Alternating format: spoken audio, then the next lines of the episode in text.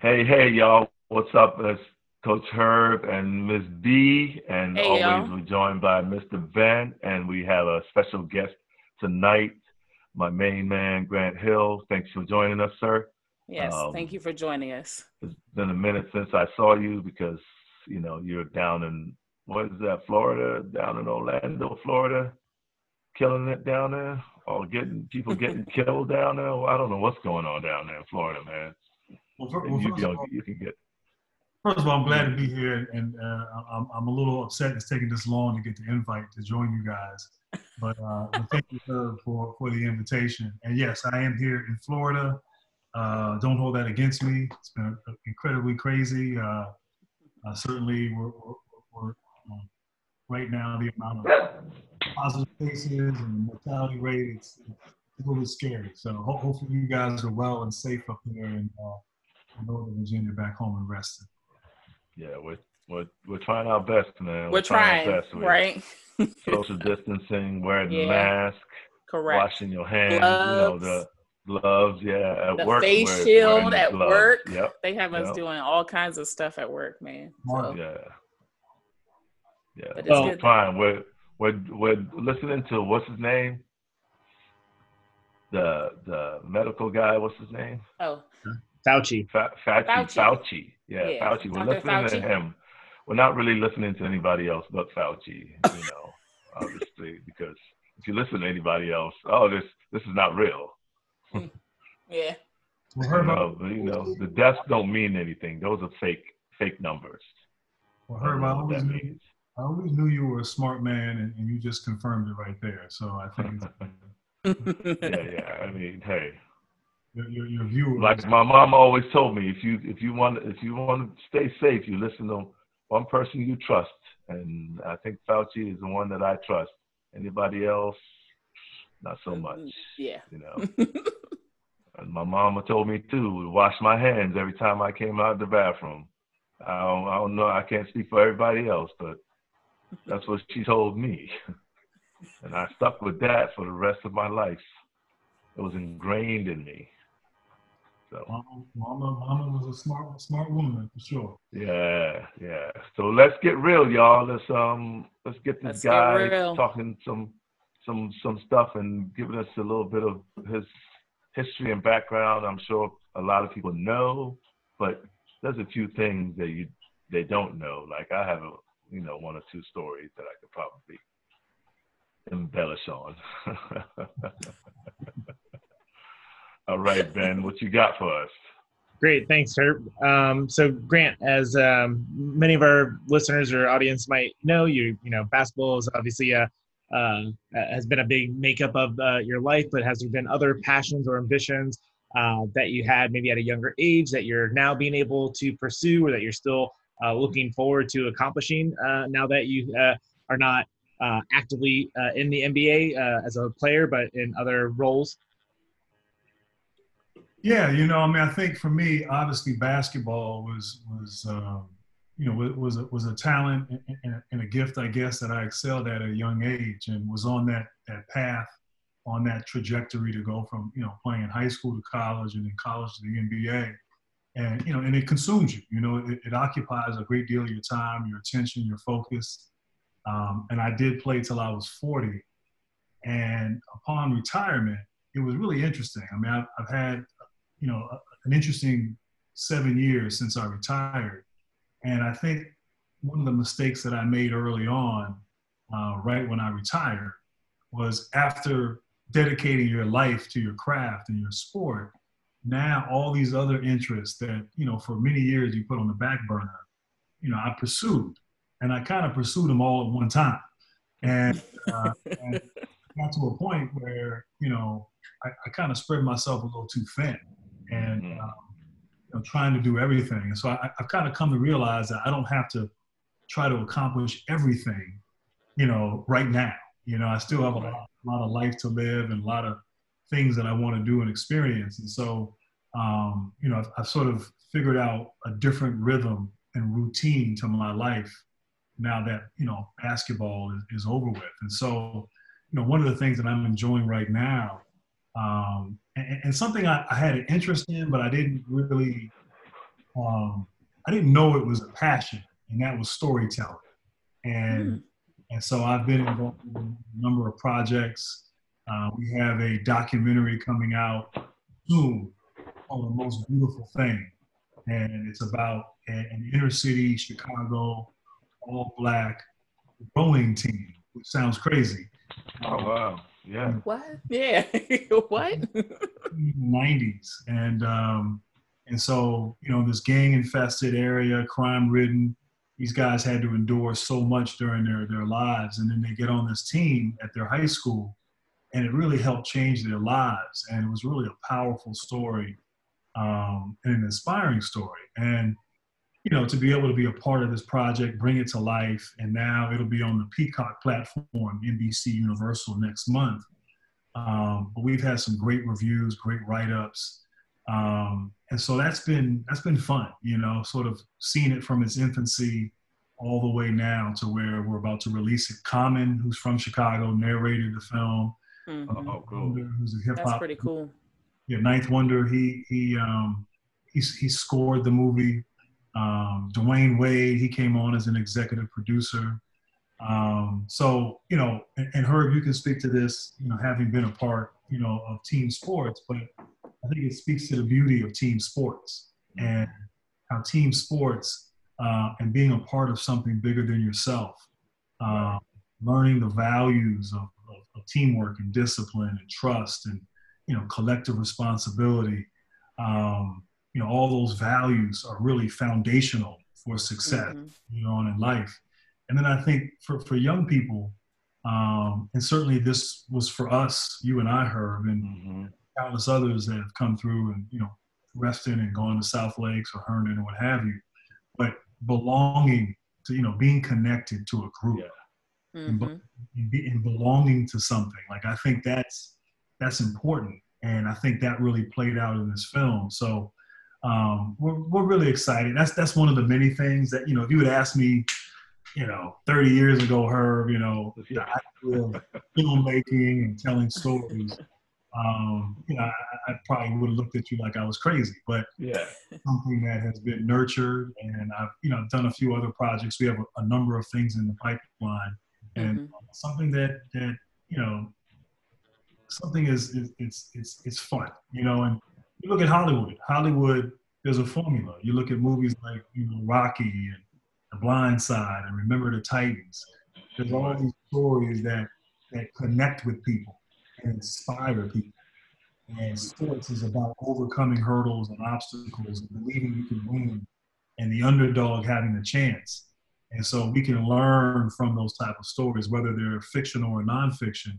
Uh, there's something inspiring about them. So uh, to answer your question, that's you know that's one of the many things that that I enjoy and that I'm actively involved in and excited about. One of the things that's really kind of you know quietly become a passion.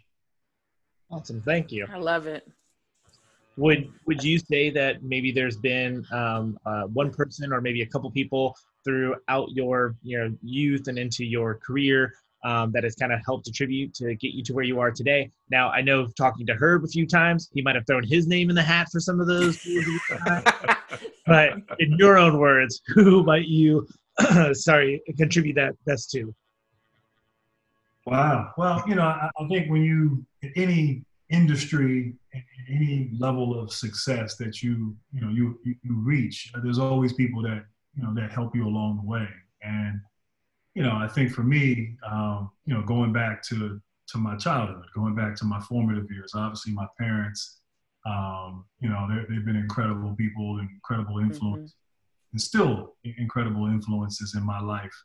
Uh, I think various coaches that I had uh, at different levels. Um, you know, I, I think of, of, Bruce Monlos. I think of Jim Warren, who coached my AAU team, and, and he was the head basketball coach at West Springfield you know, I think of Wendell Byrd, who obviously coached at South Lakes.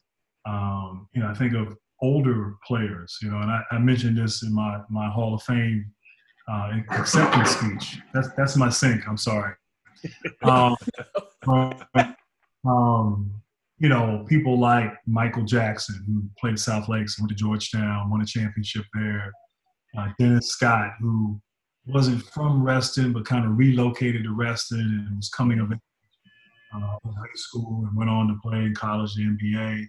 Uh, Christy Winters, uh, now I guess say Christy Winters Scott, uh, who was older than me and, and, certainly was one of the best women's basketball players, not just in, in, in the area, but um, and then um, and then Jerome Scott, you know, and and mm-hmm. so when you saw these people, they inspired you, you know, and you felt like, wow, they're they're they're ex- they're excelling, they're playing at a high level, it gave me a source of motivation and inspiration. And then you know, they're my circle. I mean, you know, my friends. I mean, Herb and Rob and Mike and Mike and Daryl. I mean, all of those guys, I think, in some way, shape, or form, influenced me and and helped me along the way.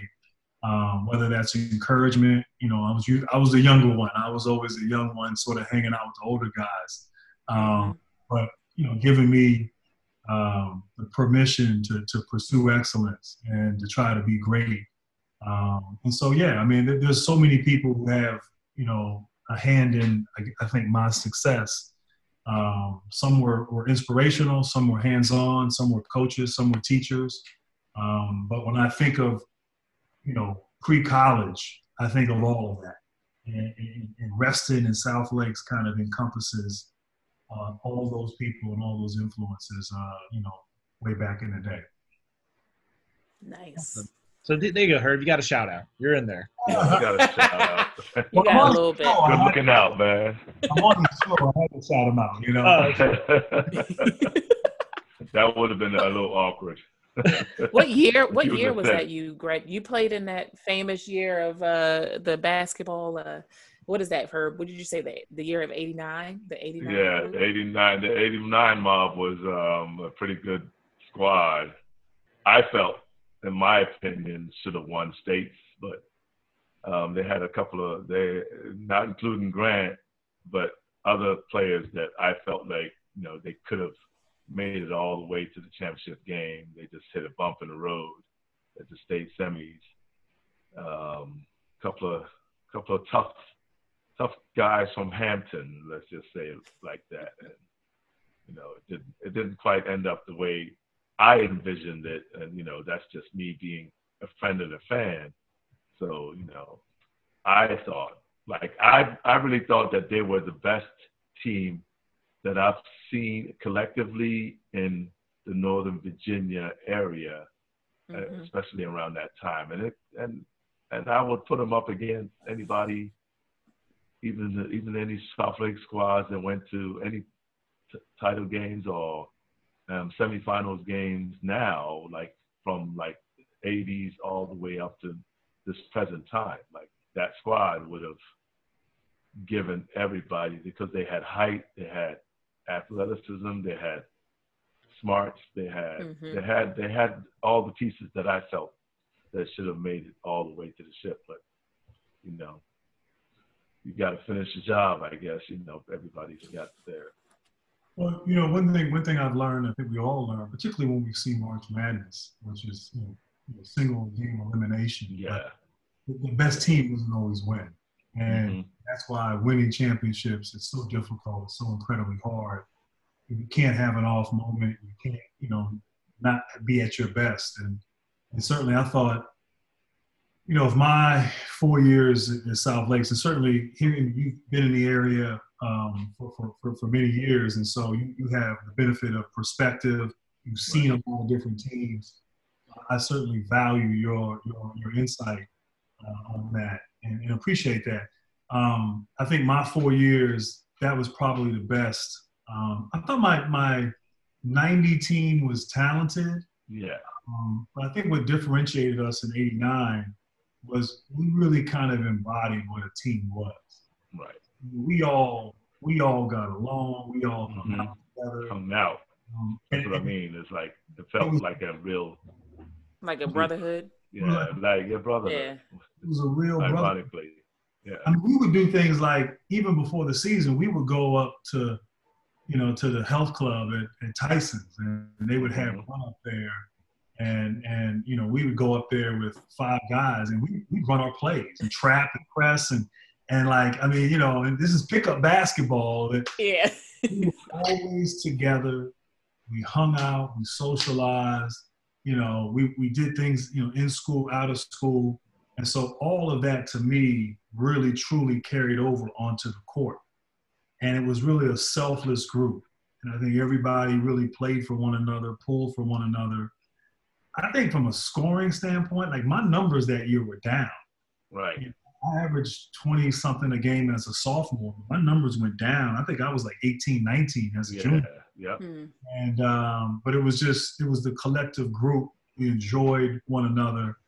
And, you know, for me, one of the, the, the difficult parts, even though I had another year when those, you know, that year was over, but when we lost, it was, it was sad because it was over, you know, and, and as a group, that core was never going to be together again Yeah. you know, we, we of course kept friendships and maintained and all of that, but we would never like lace them up as a, as a team again. And, uh, and that was, you know, that was disappointing, but that was as close of a group and as close of a team that I've ever been on.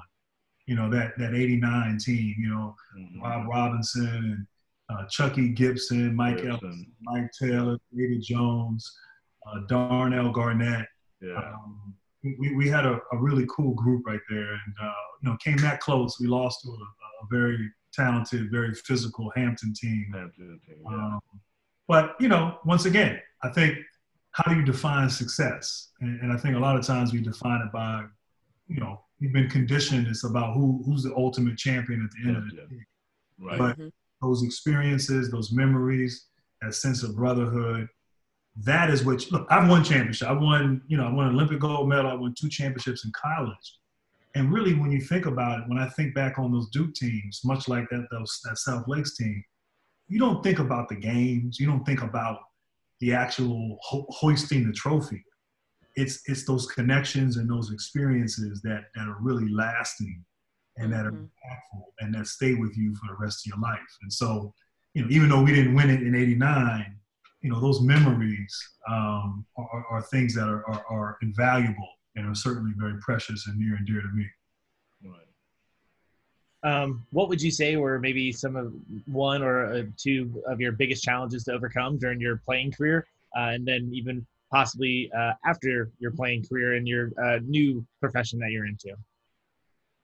Well, I mean, you know, playing, I think one of the, the obvious was injuries. I mean, that was something that derailed my career, and certainly, you know, I was on a certain trajectory, and then, you know, had a, a tremendous amount of misfortune uh, right when I was kind of entering, you know, the prime of my my career.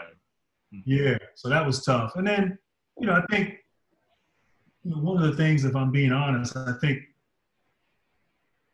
I think part of my growth and my maturation as a player, um, I think inherently I always wanted to to fit in. I always wanted to to be one of the guys, and and and um, and I think for me, more so in college, getting comfortable with standing out, getting comfortable with you know with my talents and my gifts, and um, getting to a point where you know I um, I was okay with the idea of standing out, and that that may not make a whole lot of sense, but I think by nature I wanted to to fit in, and and sometimes you're not meant meant to fit in, and sometimes you, you're meant to stand out, and so that was part of my journey, you know, throughout college, and, and by the time I went through four years, and you know that last year I think really helped prepare me for you know the expectations that were to come in the NBA.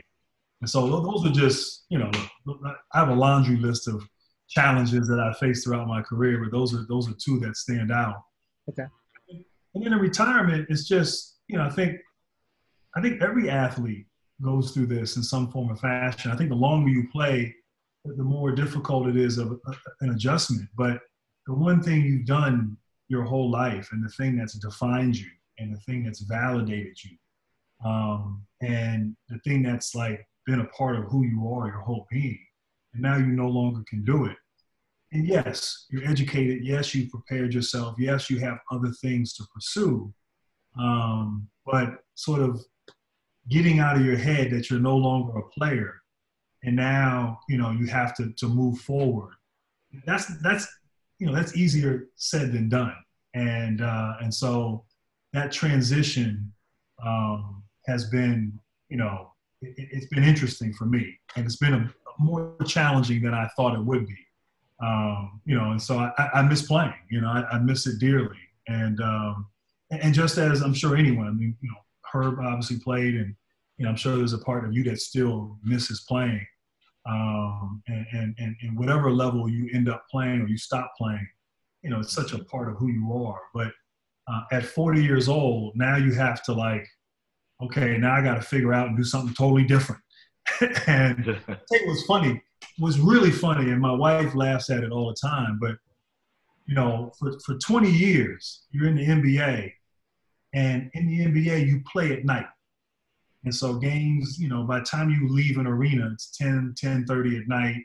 A lot of times you're traveling after the game. So I've seen Herb at, you know, the Wizards games. He come watch me play or whatever. We see each other in the back after the game. And I'm driving to Dallas with the team and we're flying, you know, to Orlando. And so you're not getting in until, you know, 3 a.m. You got a game the next day. And so you're on this sort of rhythm where you're you're up at night, so you take naps during the day. And so from like 12 to 2, 1 to 3, you're conditioned to take a nap. And you do that all season, you know, game days, after practice, whatever. And so now as I transition, now a lot of times I'll be in a, you know, in a lunch meeting and I'll have, a, I'll have a meeting afterwards. And my body's like, hey, it's time to go to sleep. You know, So I know when I have a meeting at like one, two o'clock, I'm gonna be fighting sleep, you know. But my body is so accustomed to that, and so that's just mm-hmm. a small example. But even now, seven years later, if I've had lunch and I'm sitting down somewhere or I'm on the couch, forget it. that sounds like us too. And, and our world is called the itis, right? Yeah, exactly. right. Yeah, Once you get the itis, yep. Um, so one thing, Grant, while I was, uh, you know, looking, doing some research to try and make sure that we have some, you know, thoughtful questions, so our listeners can learn a lot about you because, you know, you had a, an amazing, um, you know, career in life so far outside of the NBA as well. One of the things that I kind of learned about while doing some research was about your art collection. Would you be able to kind of mm-hmm. uh, talk about your art collection and and uh, what you uh, speak a little bit more specifically what it is and what you do with it? Yeah, no, I mean that that's you know that's something that um, you know my parents, my dad is an avid collector, and um, you know I didn't necessarily understand or, or appreciate it when I was you know living with my parents and during you know my formative years. And then when I got to college, um, you know, I was in Durham and I had my first apartment my junior year. And um, at the mall there in Durham, there was this gallery. And there was this artist named Ernie Barnes, who uh, you may or may not have heard of. But Ernie Barnes, his artwork was featured on Good Times. And JJ was, was a painter. And the images, the paintings that you saw in the beginning and the end of the show with the elongated yeah, figure. with that famous lady like this. Yeah. yeah. That was uh, Ernie Barnes, and I found out that he was from Durham, um, and he also played in the NFL. But he became a became an artist, and there was this print, and it was called Duke Fast Break, and he was commissioned by the mayor of Durham back in the, in the mid '80s to, to to create this this this painting. So it had Johnny Dawkins oh, in, oh, wow. Cameron, in Cameron Indoor Stadium, you know, against North Carolina, finger rolling, you know, at the basket with the crowd and everything in that style of, of, of art. And so I bought it. I had a, you know, I had a limited budget. It was like twenty dollars for the print, and I got it framed and I put it up. And so that was my first piece. And then when I moved on to Detroit, and then my budget changed a bit, uh, to inquire about a lot of the artists that my parents collect. And oh, cool. You know, and then I, you know, just really wanted to decorate the house like the house I grew up in. And so, in a real short period of time, I amassed quite a collection. And we ended up having it go, we got it cataloged. So we created a book. We ended up having a, a tour. So over two and a half years, it visited seven different cities that had a kind of personal family connection. Uh, it was at the New Orleans Museum of Art, where my mom is from. It was at Morgan State University. Um, oh, Morgan. Where my dad. Oh, you. you, you I have family who have just graduated from there. Multiple, multiple members. Of, yeah. My dad's from Baltimore. At the Dallas Museum of Art, where I was born. Uh, we had it in Houston and Texas Southern. My curator, my uh, curator was from uh, Houston. Uh, and so anyway, we, we, we, had a few other cities and locations. And, uh, and so, you know, since then, that was in 03, 04, early 05, you know, we just continued to collect and uh, we've, we've put together a pretty, pretty important, pretty significant collection. And a lot of the initial early art was African-American art, sort of the masters. So a lot of the artists were already, you know, had already passed away. And they were kind of pioneers in uh, in the world of, of, of Africa, in the genre of African American art. And now I've started to transition to more contemporary African American art. And what's interesting is that now it's like really hot to be black. And, uh, black art prices have gone through the roof now. And so now, you know, not that you buy art for this reason, you know, you want to buy art that's that's good art. You want to, you know, buy art that, that maintains its value. But you know, as you you go through and appraise your art, value has really jumped through the hoops. And so it's actually been one of my better investments. Not that, not that I bought for that reason. So, um, but we love it. You know, we have too much art. My wife's always like, no more art. We're not buying anymore. And I keep buying more. Um, and, uh, and, so that's a source of contention at, at home. But, um, you know, that, that's another to your, to your question earlier that was not something when I was in school that I necessarily thought I, you know, I, I didn't understand it. I thought it was that's silly. Yeah. Through the years, that's become, you know, a real passion of mine um, to be able to, you know, support black, there's some tremendous black artists out there. So, are you still collecting now? Do you, um, or is it kind of slowed down a little bit because? Yeah, you know what? It, it, Yes, I mean I'm still collecting. Don't tell my wife. Um, yeah, uh, yeah. I mean there's, there's, there's, great art out there, and particularly a lot of great contemporary art. You know, artists who are our age, who who, who had a different set of experiences than you know folks back in the 40s and 50s. And so a lot of their art represents current, you know, present day, present day. Um, but also it's it, it's more relatable in a sense because you know, we, we, we've gone through the same sort of similar experience. Yeah. Uh, anyway, yeah. So basically, there, some of them are sitting in that room we went and sat in, and you were like, look at this, look at this. Remember that room that it was like kind of your office, but it had like everything in there. some of them, you know, was, a majority. I mean, we, yeah, I did show you my my little office, and, and there was a lot kind of on the floor and kind of yeah. yeah but most of the art we have in storage. And oh, okay. we're trying to figure out, we may do another, you know, tour exhibit because great art is meant to be seen, not put in some climate controlled storage facility. Um, and so, um, so we're, we're, figuring out sort of what to do with it. Maybe do some temporary loans to some museums, and, and uh, but anyway, yeah, it's it's been a, a fun hobby and passion uh, of ours.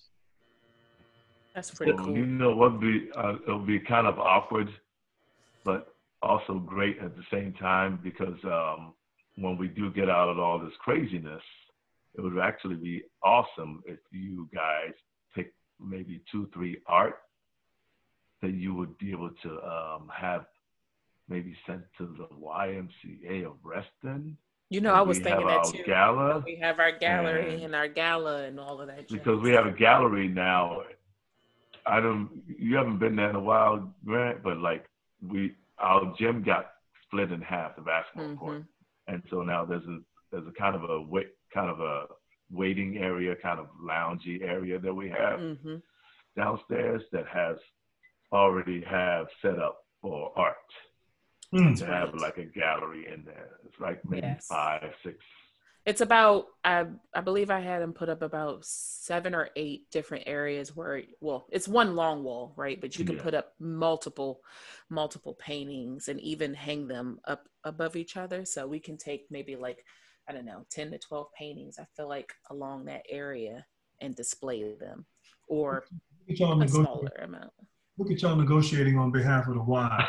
We're trying to. it's been a some money. They, they took the gym out, and is it more like a like a multi-purpose room, or is it is it a gallery that you've inc- incorporated? Um, it's like it's one a, it's a multi-purpose. multi-purpose room.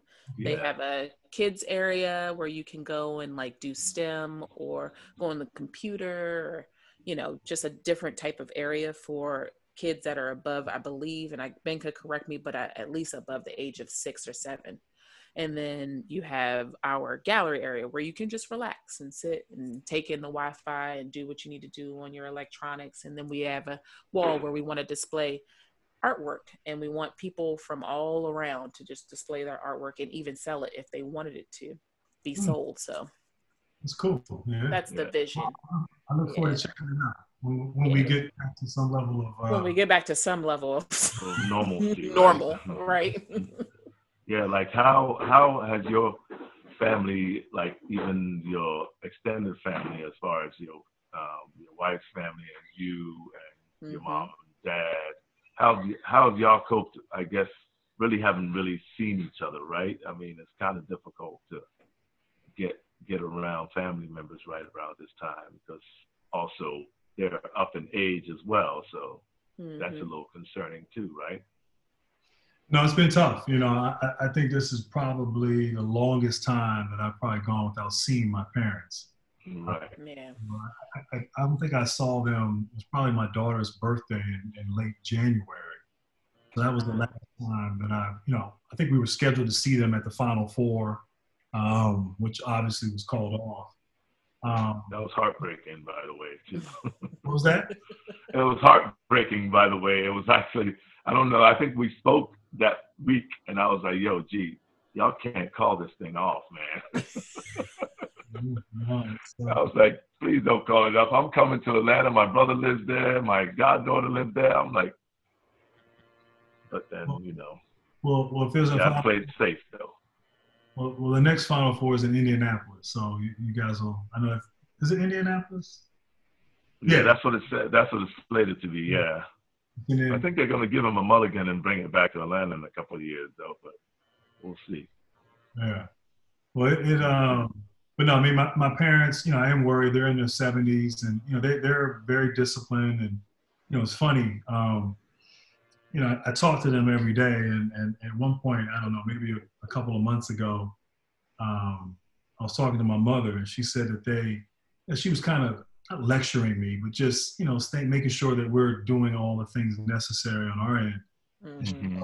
How it, it enters through the mouth and how they gargle. You know, they'll gargle five, six times a day, and I'm thinking, y'all know, y'all don't go nowhere. Like, you know, you're in between gargling at 11 a.m. and 1 p.m. You know, so they got a schedule. yeah, I was about to say they just want to make sure they're straight.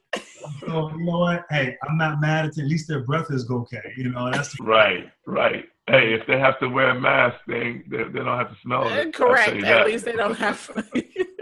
I'm thinking, you know, at least they're taking all the precautions, so I'm not as worried. Like I know they're they're doing what they have to do.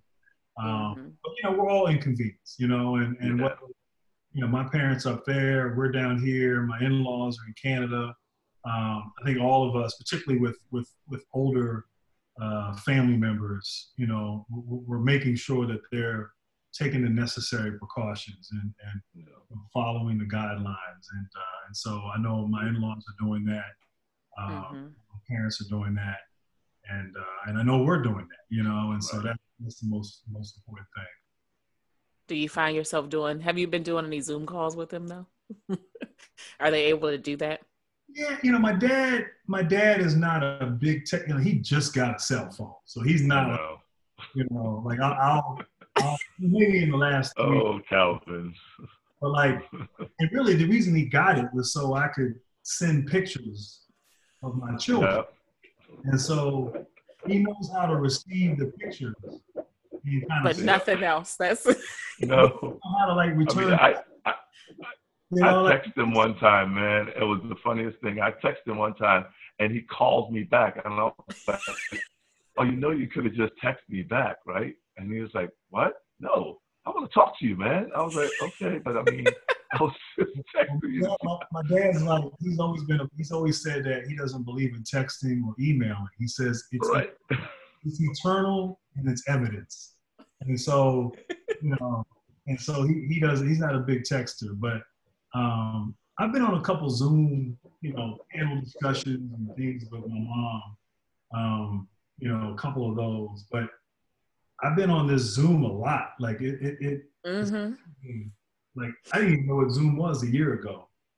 And, I know, isn't that crazy? I mean, just think about the people that invested in Zoom. Oh I know, right? But you know, I have this theory. I have this theory, and I want to get y'all's thoughts on it. So Zoom has been great because it's allowed us to see each other and and you know socially continue to interact. I know Herb. We've had a couple of Zoom. Mm-hmm. You know, you invited me to a couple of, of Zoom uh, calls uh, with some some former Seahawks. Uh, I know from a business standpoint now, you know, business can still you know can still survive during this COVID crisis. Mm-hmm. Yeah. But it's really interesting that I feel like technology it gives us the illusion of being connected. And so let me expound on that. So, Herb, I know Herb, we've known each other for 30 plus years, which is crazy to even say. Can't believe it. Right. But if I follow Herb on social media and I see what he's doing, what he's posting, and what, like, I feel like I'm connected and vice yeah. versa. Now, the reality is, he's only showing what he wants everybody to see.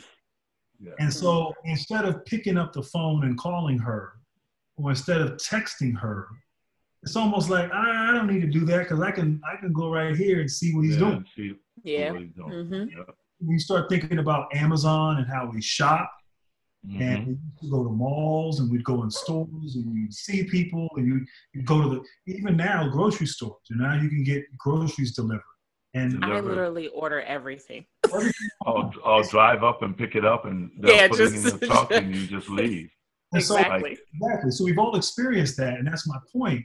And so technology was was invented to provide convenience for all of us, and it has. But even going to the grocery store, like you go every Saturday morning, you're gonna see people in your community. You're gonna see that teller. Mm-hmm. You're contributing to the social fabric of your community. You know, you go to a restaurant, you go there, you're going to see the waiter, the people there. You're like you're part of that community in that restaurant, and it's almost like, and it's really been magnified during this COVID, obviously. But mm-hmm. it's like, I don't know, like I feel like we're wired for connection. Yes. You know, if you go mm-hmm. back, allow me to, you know, I'm sorry, I know I'm on my little soapbox. No, you're fine because that's exactly what's happening.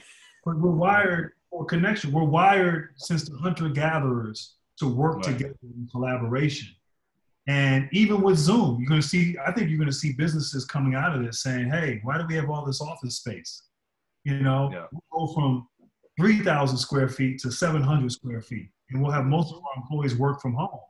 And so, yeah, making it convenient, but you're losing that connectivity. That connectivity, yeah. And I just think it's interesting as we sort of are the guinea pigs with technology and social media, how it almost can, can provide a bit of an illusion. Maybe I'm wrong, but that's that's my. Nah, man, I, I was no. I was just talking about that. I was just talking about that the other day because I'm I'm a people person. I'm always trying to like. I talk to a lot of people. Talk to a lot of different people. I don't care what you are, what what you're about. It's just the conversation is actually the part that I'm like the connection, like face to face, you know, talking to a person mm-hmm. on the mm-hmm. phone or just anything. And it's just weird to me that people like that they're trying to turn us into introverts, basically. Well, That's what's going to happen. It's like you're not going to be able to, you know, look somebody in the eye and be like, "Look, man, how's everything going?" You know. Yeah. So it's it's a little bit it's a little bit interesting how times might change, not for the good. I don't think, in my opinion, anyway. Um, but I mean, that's how we got like, started. That's why, yeah, that's why I go to like you know sporting events. Even my son graduated from South Lakes a couple of years ago, I still went to football games even though he didn't play anymore because it felt like, oh, you know, I was connected. I was still, and I knew a couple of kids that played with him, so mm-hmm. went to see them play and chit chat with their family, and you know, kind of a gathering, you know. And then I became kind of like the the elder statesman guy that was just there. oh, Herb's there, yeah. Okay, Herb's gonna be at the game, or you know, vice versa, you know. But it's but that, I, I felt like that's the social part of it, you know there's probably something edifying about for you to go and be a part of it. Right. You know, and, right. and and I and I think we we we desire that, we crave that, and, mm-hmm. and I think mm-hmm. that's perfectly normal. And you're right. I almost feel like I mean we're older, so we're, we have perspective, and we we you know I like to say, you know, so when I was when I when I thought I had a little bit more swagger when I was in college, and you know you go to a party or you go to a different campus and you might meet a young lady you know, you had to talk to them. You had to, right. you know, had to go mm-hmm. up and, and, and interact and and you pick up on body language and the social cues. And right. you be, you know what I'm saying? And that comes from from doing it. It comes from yeah. engaging with people. And I used to mm-hmm. joke that, you know, I would I would if, you know, if I if I gave, you know, a young lady my number, we exchanged numbers, I'd give her a quarter. And, you know, the joke was, you know, I, am gonna get one call, you know what I'm saying? And right she looked really good. I give her two quarters. And, uh, so anyway, but um, I digress. But um, I feel like like kids today, you you have children, I have children, yeah. and I worry that not so much from the dating standpoint, you know, but but just the, the ability to interact, interact. Mm-hmm. And everything is done, you know, yep. here, you know, yeah. and everything, yep. and and so so much of life to me is what you're saying interacting, mm-hmm. selling yourself, being able to communicate, you know, picking up on social cues from from colleagues, from your boss, right. those that go see. All of that is important, and I just feel like it's almost stunning these young people's development because that's all they know. Yeah, all the benefit that we have, where we, you know, we we had a time. I remember when I was the remote control. You know what I'm saying? Right, right, right. You know saying? Like I was the remote, you know. And, and now it's just it's just very different than what the experience that we had coming up. And uh, you know, it'll be interesting to see, you know, down the road over time what kind of impact that has on this this young generation. Yeah. Yeah. Yeah. Yeah. All right, Mr. Ben, how are you doing, man? You all right back there? Yeah, doing doing well. It's great to it's great to hear the discussion. I, I like I like you you know talking about different aspects and, and getting to and hear different things. I was going to actually uh, ask Grant if uh, we you know we talked about collections uh, earlier and uh, another aspect that a lot of people probably probably know, but if they don't, uh, you know you've you've racked up a few uh, awards or a few accolades throughout your career and things like that. And I was kind of curious, is there one in particular that really means a lot to you? And would you be able to kind of explain why it means so much? Yeah, you know, I mean, I, honestly, I never was a huge fan of like individual awards, mm-hmm. um, particularly, you know, as it relates to a team sport. I mean, I feel like the ultimate award is winning, you know, winning a championship and, uh, and winning together as a group. Um, but, you know, I think to answer your question, probably the Hall of Fame. And uh, in 2018, I was enshrined, you know, into the Naismith Basketball Hall of Fame. And, and that's one of those things where it's never really something that's like a goal. You know, it's almost like one of those things when you're when you're you know playing, you think of as like for old people. You know, it's like down the road, and you know, it's never really on your radar. And and so w- once it's over with, and and I even thought like I didn't really need it to to validate my career or you know because I had a weird career with injuries and so on and so forth. But you know that that call, that announcement, uh, that experience, Herb, you know Herb, you you, you were up there.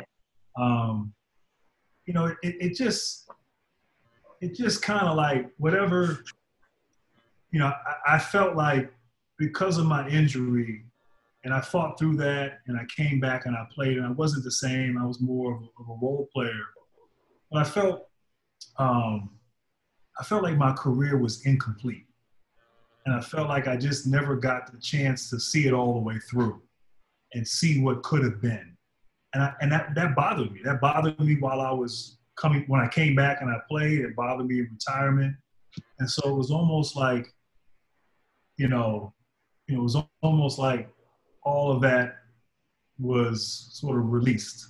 And and now it's like you're in this rarefied air. It just it just kind of it validated my career to myself you know and and and so I, I, it was just weird. Anyway that that probably was was you know the ultimate. And um to to you know to be you know to be enshrined into the hall of fame. Um that was was something that um, really touched me Awesome. Thank you. Yeah, man. Love it. So every night, I mean, every podcast, here we go, every night, Lord Jesus. Every podcast we have, we, we have, it like felt to, like every night. Yeah, right. We like to highlight uh, small businesses. Um, and so our small business of tonight will be Contour Nail Bar. I'm going to do this because I am personally in love with her nails that she puts out there. And during quarantine, she has progressed her business from being super small to actually being featured in the Washington Post and doing interviews and such. So I wanted to highlight her and I wanted to make sure that, of course, I'm going to put her information right here at the bottom, her website, and put all of her information out there to market her on our social media. But Contour Nail Bar is the website. Mm. And um, I mean, she has so many different beautiful nails. She's based, I believe, in the DMV area, which mainly means DC, because I know for sure she ain't in Reston. Mm, so. Right, right, right. right. so, so uh, you know, I just I'm, and of course, I'm going to put a beautiful picture of her nails that she puts out there, and they are press-ons. And so, yes, contour nail bar. Contour nail bar. Yes. So like. That's awesome. You guys spotlight, you know, uh, small businesses, and, and that's you know got to be incredibly challenging during this time uh, of uncertainty, and to be able to navigate all of that, and as you said, grow her business. Yeah. really thrive during you know this this this time of uncertainty. I think her, you know, her product um, and her yeah her product yeah. you know, what she can deliver and so that's a credit to her. And then lastly when did it become dmv you i know, know, right? It's been dmv it's been that way for yeah. 30 years ago. It was just you know when i would go play ball in the city or you know and i'd say i'm from virginia it was always like oh you from virginia? You from alexandria? And i'm like ah. yeah like where that at? Like, it was almost like people didn't didn't accept Reston in, in Northern Virginia as part of the metropolitan area. Right. They coined this phrase DMV, and it just like it's just like it's just stuck. It's there. It works. You know what I'm saying? Mm-hmm. Validates everybody. So yes, it does. Yeah. When, when did that become the thing? I, I mean, I know I've like been using it. Yeah. Radio for, announcement. Radio announcers started calling it what, DMV, and I think it stuck with like Wale had that big song where he called. He did. Yeah. That's a mm. big. He did. Yeah. And I actually really listened to him recently and might have heard that song. But yes, yeah. yes. Yeah, I feel I like it's been a few years, at least because I graduated high school in 2006, and I know we've been using it at least since like 2010, 2011. She she mm-hmm. went to. It's sad. She she went to Wakefield, man. You know. I did go to Wakefield. Yes. can't all be Seahawks, Herb. You can't all be Seahawks. That's right. You can't all be Seahawks. Okay, sir. against y'all. Because um, Mr. Ben over there went to Lake Braddock, which Brilliant. they weren't. Comp- they weren't. it's it's kind of weird because you would think all these bigger schools, like a Lake Braddock, these secondary schools would have been more competitive basketball wise back in our day, but they really weren't. And I don't know whether it was demographics or whether it was just we were just head head head over heel. Eh, above everybody, pretty much. I don't know. I like I'm, that you said I'm that. Just, just say it. Yeah. We were up here. we were up here, and everybody else was. there was some competition. Two things about what Herb said. I mean, one, Lake Brad. I remember Lake Braddock had a massive gym, like like mm-hmm. Robinson High School. Um, but it was was interesting. We've been on some group texts, Herb and I, but like the amount of talent, basketball talent, that was in Reston, and and really in South Reston because North Reston went to Herndon. I don't know if that's still the case or not. A it's bit. still a thing. A yeah, yeah, it's still a thing. Yeah, but like to think about like, all, all the really talented players, the talent pool, and you and I know at least during our time, like there were really good players who never played varsity ball.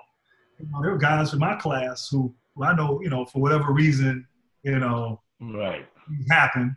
Um, but you know, it was just interesting that you had all this basketball talent in this small, you know, suburban town. Suburban town.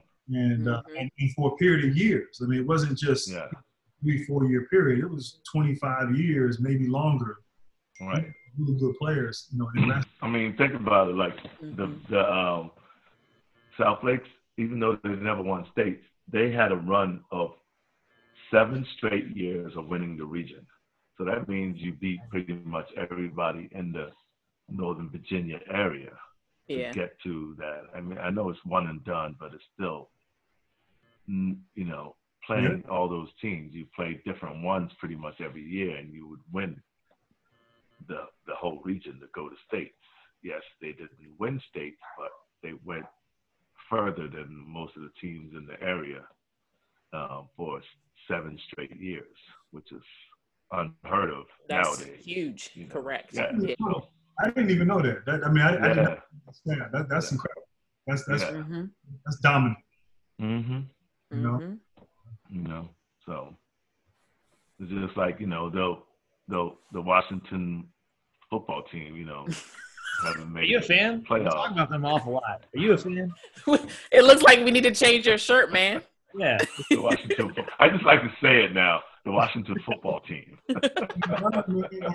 your audience is the DMV, man. Like, I don't know if that's good marketing to have a cowboy. I'm with actually, you. Actually, I was about to say, actually, you know what?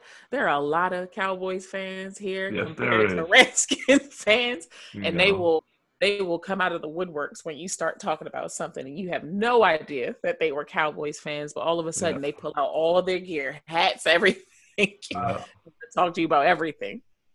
Uh, the DMV is deep with with Cowboys fans. It was it's mm-hmm. very surprising when you go out to like even a Cowboys Redskins game and all Cowboys. The majority of the stadium is like Cowboys fans, and you're like, oh, I don't feel so bad. Like I don't need to go to Texas to go to a game. I can enjoy it here. So. You know, I, will be honest with y'all. I mean, not until all this stuff happened recently, the, the news with with the Washington football team. Mm-hmm. Uh, I, I, didn't even realize Washington still had a football. I didn't realize they. Had oh Lord! I thought maybe relocated to another city or something. Remember the Baltimore Colts left to Indianapolis years ago? Right, right, yes. right. I kind of thought I didn't know Washington still had football. I, I was kind of surprised. Uh, to be honest with you. Yeah, until they came in the news, right? I like that. Just wrote them off. Just say, you know what, y'all. know, an article to have them come back right. up to relevance. oh man, man, appreciate you coming on, G. Um, yes.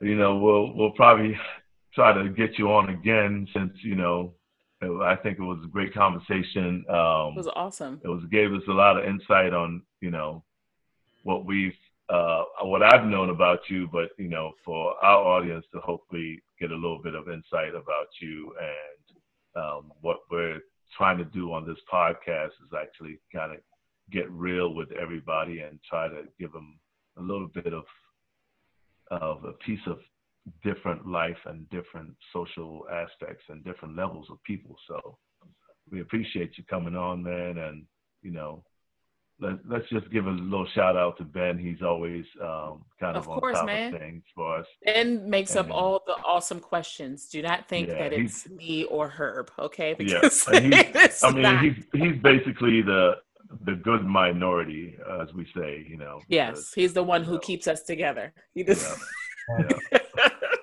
Otherwise, we fall apart. Yeah.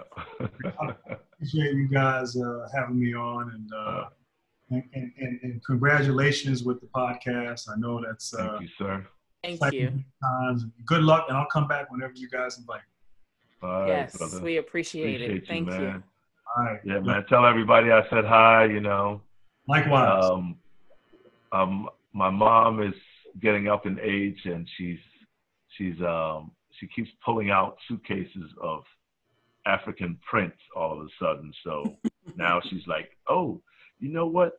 I want you to send this to Grant. Do you think he, his wife will wear this? And I'm like, I don't know, mom. I mean, we're all from the motherland, so I guess she would. So you might be seeing something in the mail sometime soon, man. You know, maybe maybe put it in the garage for a couple of days just so it can get all the um, all corona, the Rona off. Corona, corona off of it. just let it sit. It. Just let it sit just so all the Rona just it's, falls. It's not going to be food, so don't worry about it. There's, there's no perishables in there. We spray the we spray the packages with Lysol. That's right. Yeah, yeah that's right. Oh my gosh. Um, I think Lysol has probably made the most money out of all everybody. We're worried about Zoom stock, and we should have been putting into Lysol and antibacterial right? stuff. I know it's crazy. Yo, I, got, I enjoy. It. I got to run. Yeah, uh, same here. Yeah. But you guys be yeah. good, man, and uh, stay safe. Thank you so too, much, brother. You